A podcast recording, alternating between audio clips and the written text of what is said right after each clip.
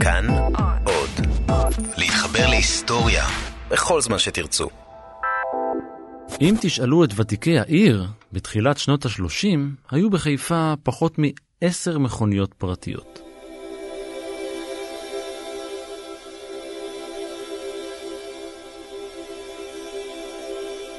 כמה מהן היו בבעלות דמויות מפתח ביישוב, כמו חיליק ויצמן, פנחס רוטנברג ואברהם רוטנברג. שתיים או שלוש מכוניות, ביניהן רולס רויס, היו שייכות לעזיז חייט. מכל הרכבים שנסעו אז בחיפה, מכוניות בודדות העיזו לעלות לכרמל בנסיעה, וחברות אוטובוסים, שהגיעו לחיפה עוד בסוף שנות ה-20, הפעילו אז כמה קואופרטיבים. אחד מהם היה קואופרטיב מספר 4, שנסע לכרמל דרך רחוב ההר.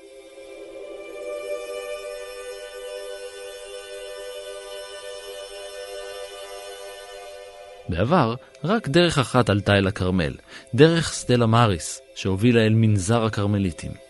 הגרמנים, שגרו ממש מאחורי הרכס, נתקלו בקשיים כשעברו שם יותר מדי. הנזירים הקימו מחסום ודרשו תשלום. אז הגרמנים ישבו וחשבו והגו רעיון. דרך אחרת. וכך נכבשה צעד אחרי צעד דרך עוקפת, שזכתה לשם דרך ההר. לימים, אחרי החלטת האו"ם על הקמת מדינה לעם היהודי, הפך שם הדרך על הכרמל לשדרות או"ם. אבל ב-1975 קיבל אותו או"ם החלטה נוספת שמשווה בין הציונות לגזענות. חיים הרצוג נאם אז באו"ם וקרא בידיו את ההחלטה. שמה של דרך ההר שונה שוב כהתרסה, שדרות הציונות.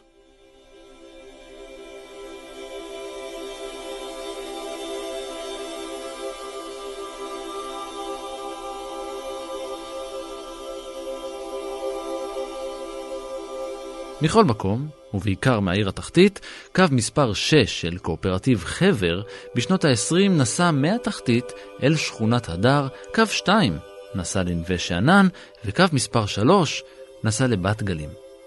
אבל רק חברת אוטובוסים פרטית אחת בחיפה נסעה לחוף ים פרטי, חוף הכרמל, שנודע אז כחיית ביץ', חוף חיית. גם החברה וגם החוף היו בבעלותה של משפחת חייט.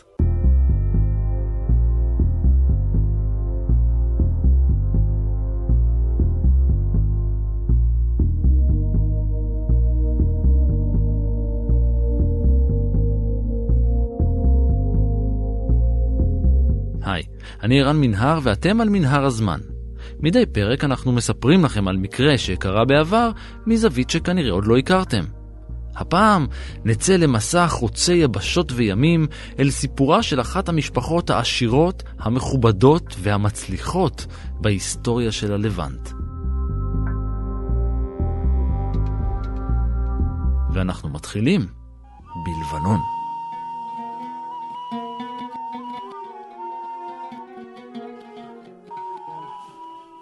בשנת 1858 פרץ במרכז הר הלבנון מרד. לאיכרים המרונים נמאס מהדיכוי שהם חווים בחיי היומיום, והם דרשו מהאימפריה העות'מאנית שוויון זכויות.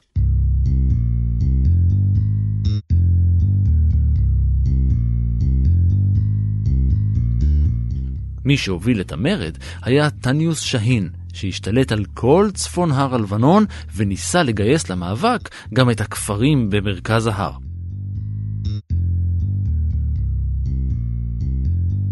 אבל בכפרים של המרכז הסיפור היה אחר לחלוטין. שם הבוסים השליטים היו דרוזים. מרד של איכרים נוצרים בתוך כפרים דרוזים משמעותו אחת בלבד, מלחמה.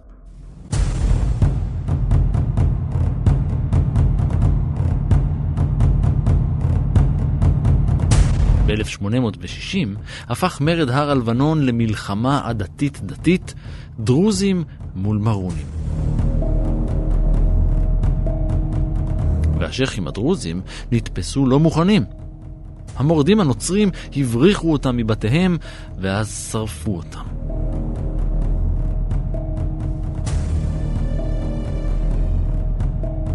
אבל הדרוזים לא היו מוכנים לקבל מפלה שכזו, בטח שלא עם עבר צבאי מפואר כמו שלהם. הם ארגנו את כוחותיהם מחדש ויצאו לטבוח בתושבי הכפרים המורדים. הם לא פסחו על אף אחד. נוצרים מרונים, נוצרים יוונים אורתודוקסים, לפעמים הצטרפו לחגיגת הרציחות גם כוחות עות'מאנים. טבח טבח.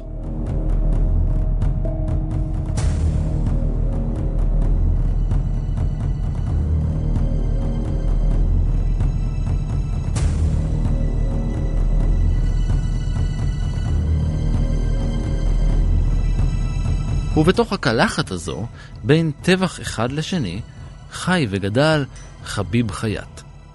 הוא נולד בחסביה, והיה בן עשר כשהמרד התחיל, וכשחזרו הדרוזים לטבוח בנוצרים, תפסה אותו אמא שלו, ויחד עם אחיו הם ברחו מהר הלבנון. הם עזבו את הכפר ועברו אל החוף, אל העיר הגדולה והעתיקה צור. שם קיוו לקצת יותר שלווה. ההבדל הגדול, אני חושב, הוא בנגישות לים. זהו האומן והפעיל החברתי אייל פרידלנדר. כשאתה על ההר, אז אתה רואה אותו רוב הזמן, אתה פחות uh, מגיע אליו. וכשאתה במישור החוף, אז אתה, אתה פשוט הולך לים. אתה, לא, אתה אולי פחות רואה אותו, אבל הוא, הרבה, הוא, הוא נוכח פיזית מבחינה חושית. כאילו, אתה לא רק רואה, אתה גם ניגש אליו, אתה גם מתרחץ בו.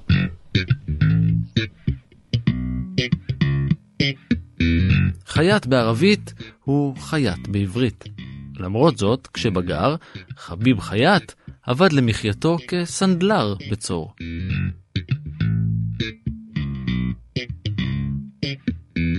הוא התחתן והביא לעולם שלושה בנים ובת אחת שהולידו אחריהם אימפריה של הצלחה. למשל, ב-1882 נולד פרנסיס חייט שלמד משפטים בצרפת. בגיל 38 התמנה להיות שופט בבית המשפט המחוזי ביפו, ושנתיים לאחר מכן, ב-1922, נכנס לתפקידו כשופט בבית המשפט העליון בירושלים, ופרש אחרי 22 שנה. הוא מונה להיות קונסול אל סלבדור בירושלים.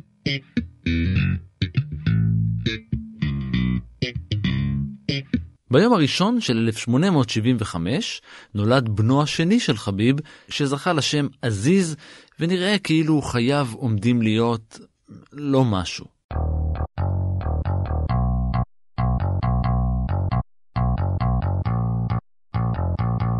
בגיל 12 הוא סיים עם המטרד הזה שנקרא לימודים, ויצא לעבוד.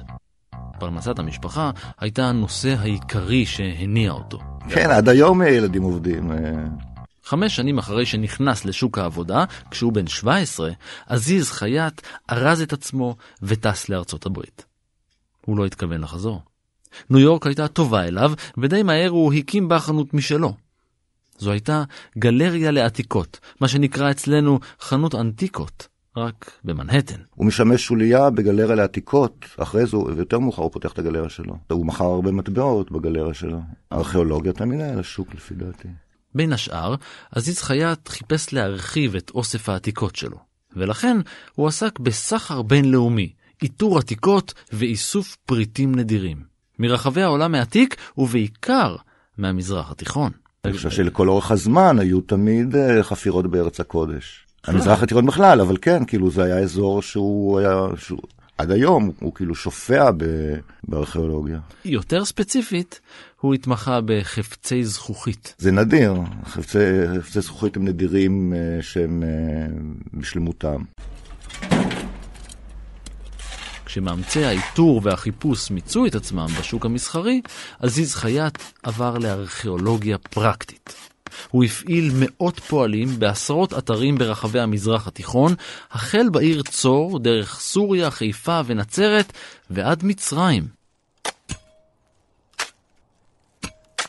חלק מהאדמות שהוא רכש היו באזור של קסטרה, ושם הוא חפר את אה, זכוכית קסטרה. הוא מוצא שם כמויות, כמויות אה, די גדולות של אה, קנקני זכוכית קטנים, שהיה להם את העיצוב הייחודי שלהם. זה, זה התגליות שאני יודע עליהן, התגליות של הזכוכית, אה, כן. שכיום נמצאות במוזיאונים הגדולים ביותר, במטרופוליטן, בלובר, בבריטיש מיוזיאום. ב... זאת אומרת, חלקם הגיעו אה, כתרומה שלו, חלקם הגיעו למוזיאונים דרך הספנים שקנו ממנו. עסקיו של עזיז חייט פרחו והוא צבר הון לא מבוטל באמריקה.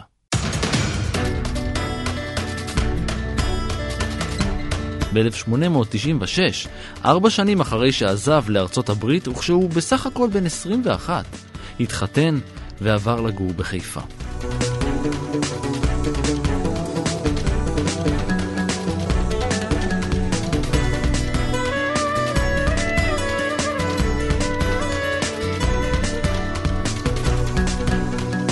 אבל על עסק מצליח כמו שלו לא מוותרים בכזו קלות. לכן המשיך לנהל את ענייניו וחי על הקו חיפה ניו יורק.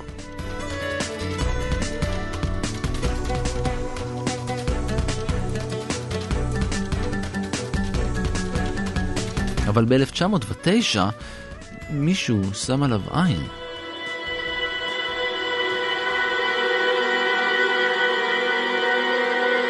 אולי זה ההצלחה, אולי זה הכסף, אולי מתחרים.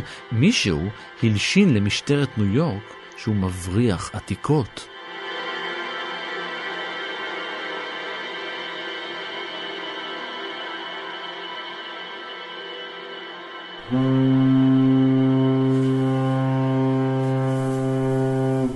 ב-19 בספטמבר עגנה האונייה האדריאטיק של חברת וייט סטאר בניו יורק. על סיפונה היה גם עזיז חייט, אשתו החולה מרי וחמשת ילדיהם. כולם חזרו מהביקור השנתי שלהם בצור, ומיד עם ירידתם אל החוף, פנה עזיז, כפי שעשה בכל פעם, ישירות אל משרדי המכס. הוא הצהיר על כל הרכוש שהביאה המשפחה, על כל פרט קטן, ממש קטן. למשל, היו לו שם כמה גרגירי תירס שהביא מממגורות יוסף במצרים. לפי ההצהרה שלו, התירס נשמר שם לימי הרעב ונותר במחסני התבואה במצרים במשך 3,400 שנה. החוק הניו יורקי אפשר באותן השנים לכל אדם להכניס טובין בשווי של 100 דולר לאדם ו-50 דולר לילד. לפי החשבון הזה, משפחת חייט הייתה אמורה להיות פטורה ממס כלשהו, כל עוד הצהירה על טובין בשווי 550 דולר. לפי מה שנכתב בניו יורק טיימס שבועיים לאחר מכן, חייט הצהיר על 80 דולר. לאחר שהגיעו המזוודות שלו אל המזח, פקיד המכס גילה לו שהאספן ויליאם לוב שלח אליהם מכתב, בו הוא טען שמשפחת חייט מבריחה חפצים יקרי ערך במזוודות שלהם. יותר מזה, הוא אמר שהם עושים את זה כבר חמש שנים. מחאותיו של עזיז חייט לא הועילו. מרי וחמשת הילדים נשלחו בחזרה אל האונייה בליווי פקידי מכס לחיפוש בחדרים ובמזוודות. כולם הופשטו מבגדיהם, מרי נאלצה אפילו לפזר את שערה כדי לראות אם חבויים בו תכשיטים, אך דבר לא התגלה. הרשויות לא מצאו דבר. הילדים היו מזועזעים ומבוהלים, ויחד עם אמם הורשו לחזור אל הרציף בדמעות. שם התאחדו עם עזיז, שנאלץ לשלם כמעט 50 דולר בגין המתנות לחברים בסך 80 דולר שהביא מסוריה. הדבר הבא שעשה עזיז אחרי שהסיע את בני משפחתו אל ביתם במנהטן, היה לנסוע ישירות אל עורך הדין שלו.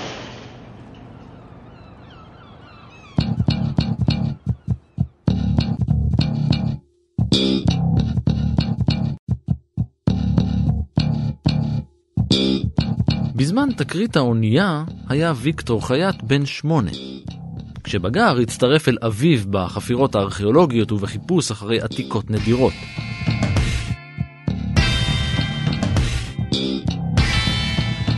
כשגדל עוד יותר, הפך לאחד מסוחריה העשירים ביותר של חיפה.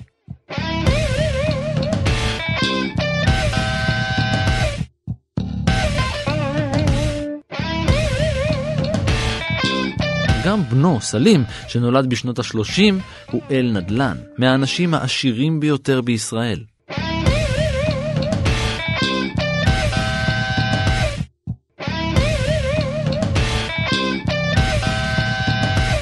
כפי ששמעתם, העושר לא הגיע אל המשפחה מן השמיים.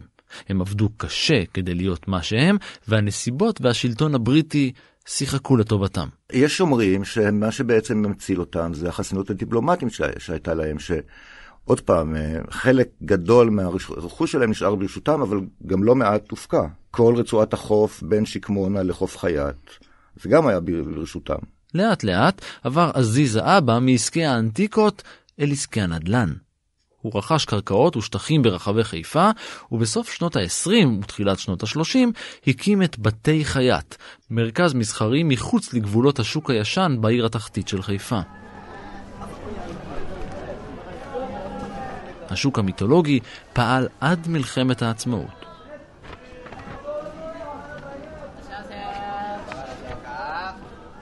בשנת 32 בנה עזיז את בית חברת הנפט, בניין מרשים במיוחד ברחוב הגפן, לא רחוק מהגנים הבהאים. את המבנה הזכיר לחברת הנפט הבריטית שהובילה נפט מעיראק אל חיפה. אחר כך הוא פשוט מכר לה אותו. היה ניסיון לשביתת אה, פועלים שהתחילה עם פועלי הסיטוט. הם רצו לעבוד אה, במקום 12 וחצי שעות ביום, לעבוד שמונה שעות. אה, והוא אמר שזה לא, לא, לא בחשבון, והוא פיטר אותם והביא אה, סטטים מנצרת ומירושלים.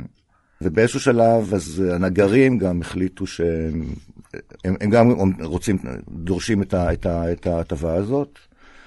היא הייתה הצעה אה, ממועצת הפועלים הפלסטינית למועצת הפועלים החיפאית של, של היהודים, שלה, כאילו לנסות אה, אה, לפעול במשותף כדי לעשות את השביתה הזאת אפקטיבית, אבל אה, הייתה חשדנות בין שני הארגונים האלה, וזה לא קרה. כיום פועל במקום דיור מוגן.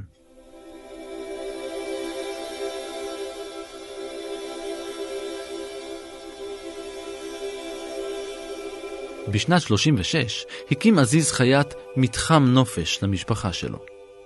לא סתם מתחם נופש, אחוזה, ריזורט, מקום מפלט לחופשות על פני שטח של שישה דונם וחצי.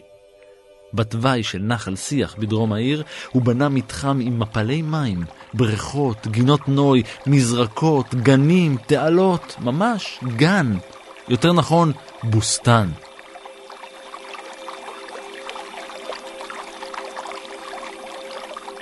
בוסתן חייט אמנם עומד נטוש היום, אבל בימיו הגדולים והמפוארים זה היה גן עדן.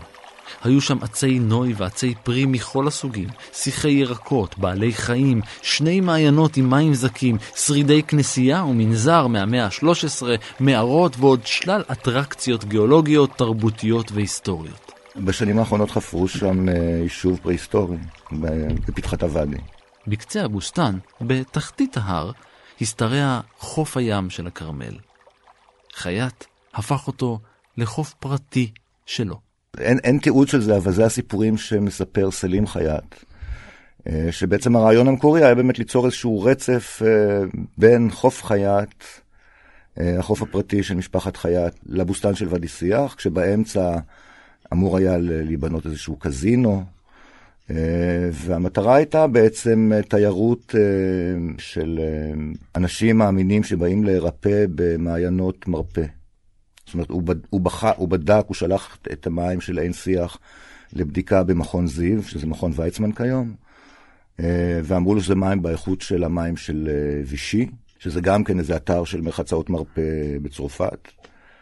והיה מין רעיון של למסחר את, העניין, את האמונה הזאת, את ה, זאת אומרת להביא אנשים להירפא במעיינות, אה, להמר בקזינו ולנפוש בחוף הים.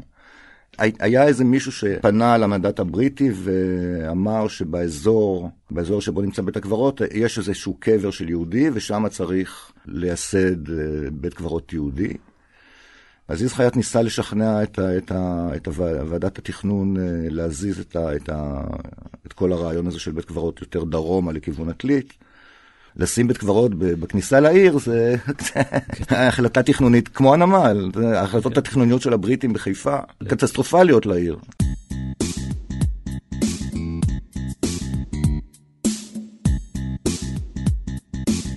וזה לא שלא היו חופי רחצה קרובים יותר. חוף שמן, חוף בת גלים, אפילו החוף בקצה המושבה הגרמנית היו זמינים וקרובים לתושבי חיפה. אך באותם הימים, אזורי ההר שמעל חוף הכרמל לא היו מיושבים, ובוסתן חייט היה אטרקציה של ממש. הבעיה הייתה שעל מנת להגיע אל הבוסתן וחוף הרחצה האלה, היה צריך לנסוע. מדובר במקום מרוחק כמה קילומטרים טובים מריכוז האוכלוסייה המרכזי של העיר. חוף חייט לא היה חוף מוכר, כי לא היה מי שיכריז עליו. בהתחלה היו מגיעים אליו עשירי העיר ופקידי המנדט הבכירים. לאחר מכן, הרכבת התחילה לעצור שם.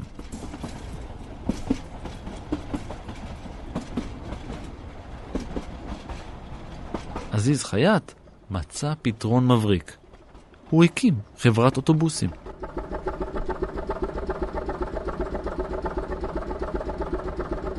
קווי האוטובוסים של חייט הובילו נוסעים אל החוף שלו. בהתחלה היו אלה משאיות שהותקנו בהם ספסלי ישיבה, אחר כך הגיעו האוטובוסים. בשיא היו לחברה 14 אוטובוסים. בסך הכל הפעילה המשפחה ארבעה קווי אוטובוס, שניים מהם אל החוף הפרטי שלה. עם הקמת המדינה ופרוץ מלחמת העצמאות, הופסקה פעילות הקווים, ורק בשנת 60 הועבר הזיכיון להפעלת הקווים לקואופרטיב אגד.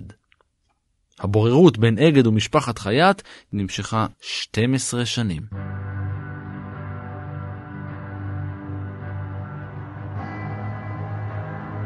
קואופרטיב אגד רכש מהאחים חייט 14 אוטובוסים ישנים וכן את זכויותיהם על הפעלת שירות אוטובוסים בעיר שהיו בידיהם עוד מימי המנדט. נכתב בעיתון דבר. בסוף שנת 1948 פנו האחים חייט לשלטונות בבקשה לחדש את רישיון ההפעלה של האוטובוסים בעיר, אולם הדבר לא יצא לפועל. לאחרונה הוצע להם להצטרף לאגד על בסיס קואופרטיבי, אך הם דחו את ההצעה. אחרי סחבת של למעלה מעשור, הלך הבורר לעולמו, והאחים חייט נשברו וויתרו על זכויותיהם בקו תמורת פיצוי הולם מצד אגד. 150 אלף לירות ישראליות. חיית ביץ' פעל ברצף משנות ה-30 ועד שנות ה-60, אז נמכר לחברה אחרת, לפני שנסגר והפך לחוף עירוני, חוף הכרמל. זה היה חוף עירוני בתשלום במשך הרבה שנים. כיום עומדים שם מגדלי חוף הכרמל.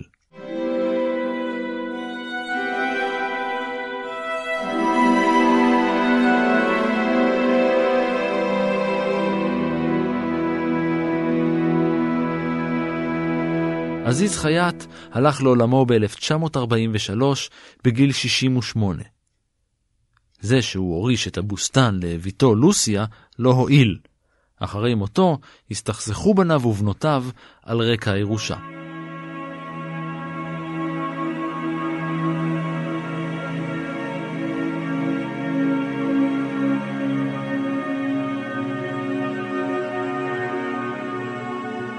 בשנותיה האחרונות שינתה לוסיה את צוואתה באמצעות כומר לבנוני. היא מעולם לא נישאה ולא הביאה ילדים לעולם, ולאחר שהלכה לעולמה בשנת 72, התברר כי צו הירושה שלה מסר את הבוסתן לאותו כומר שמכר את הגן לעיריית חיפה. את הבוסתן ונכסים נוספים, זאת אומרת לא רק את הבוסתן.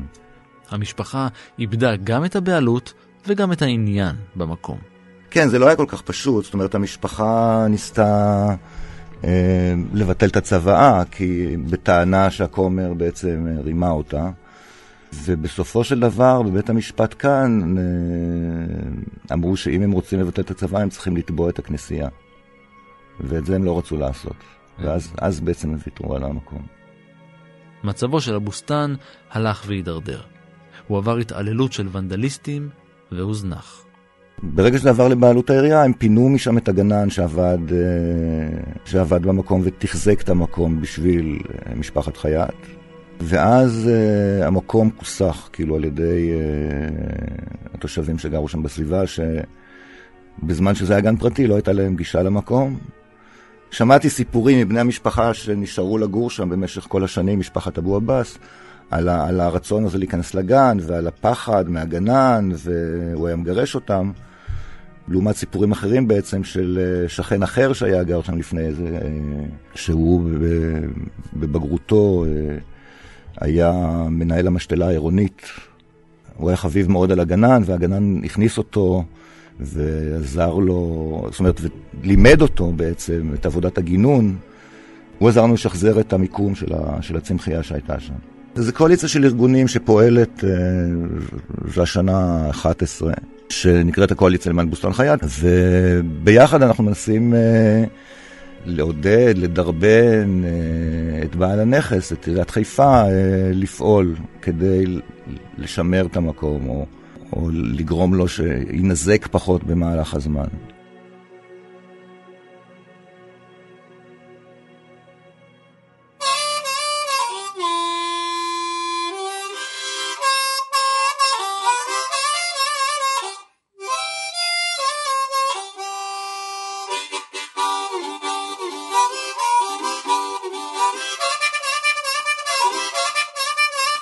ויקטור, הילד בן השמונה מתקרית האונייה, הקים עם אחיו פרד את החברה אחים חייט. אליה הצטרפו עוד אחים מהמשפחה. זו הייתה שותפות עסקית במטרה לנהל, לחור ולהשכיר כל נכסי דניידי ודלא ניידי בחיפה ובסביבותיה. בנוסף, השותפות הוקמה כדי להלוות כספים, לעסוק בבניין, בהובלה ובשירותי הסעה. עזיז חייט, כשהוא הוריש את, ה, את הנכסים שלו, הוא חילק את, ה, את הנכסים לאחים חייט ואחיות חייט. הוא כאילו עשה שתי חברות. והבוסתן וחוף חייט וזה עבר לאחיות חייט. ושאר הנכסים כנראה עברו לאחים חייט. כי אנשים אה, בעלי הון, אז הייתה להם השפעה, זאת אומרת, כאילו הם השפיעו על... זאת אומרת, הרבה אנשים התפרנסו מה... מזה שנתנו עבודה, ו... אבל השפעה לא, השפעה גדולה שהייתה להם זה על, על האורבניות של חיפה, כאילו על, ה... על המבנים שהם בנו, על ה... זאת אומרת, הם גם בנו יפה, הם בנו בניינים יפים. זאת אומרת, הם לא סתם בנו בתים, הם בנו ארמונות. שכיום כשמסתובבים ב... באזור של סביב המושבה הגרמנית, אה, עיר תחתית, אז, אז, אז ההשפעה היא על הרחוב עצמו. נוסף על כל העסקים שלהם, בני משפחת חייט היו דיפלומטים מכובדים. פרנסיס חייט היה קונסול אל סלבדור בירושלים, ויקטור חייט היה סגן קונסול הכבוד מטעם ספרד בחיפה והצפון, וסלים חייט הוא סגן קונסול הכבוד מטעם ספרד. על שמה של המשפחה נקרא רחוב חייט בעיר ליד כיכר חייט ובתי חייט.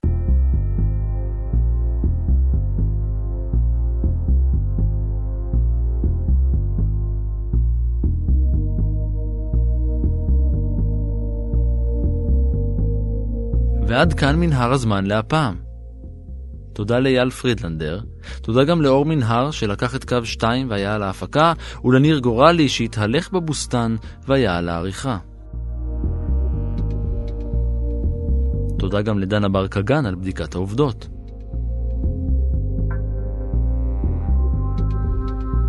עוד פרקים, כמו הסיפור על הולדת העיר חיפה, מחכים לכם גם באתר שלנו, בכתובת כאן.org.il/פודקאסט, באפליקציה כאן אודי ובכל אפליקציית הסכתים אחרת. תודה גם לז'אנה יגאל מהאולפנים בחיפה. אתם מוזמנים להצטרף גם אתם ולעקוב אחריי ברשתות החברתיות, בפייסבוק ובטוויטר, להגיב, להציע רעיונות ובעיקר להתחבר. אני רן מנהר, נשוב וניפגש בפרק הבא.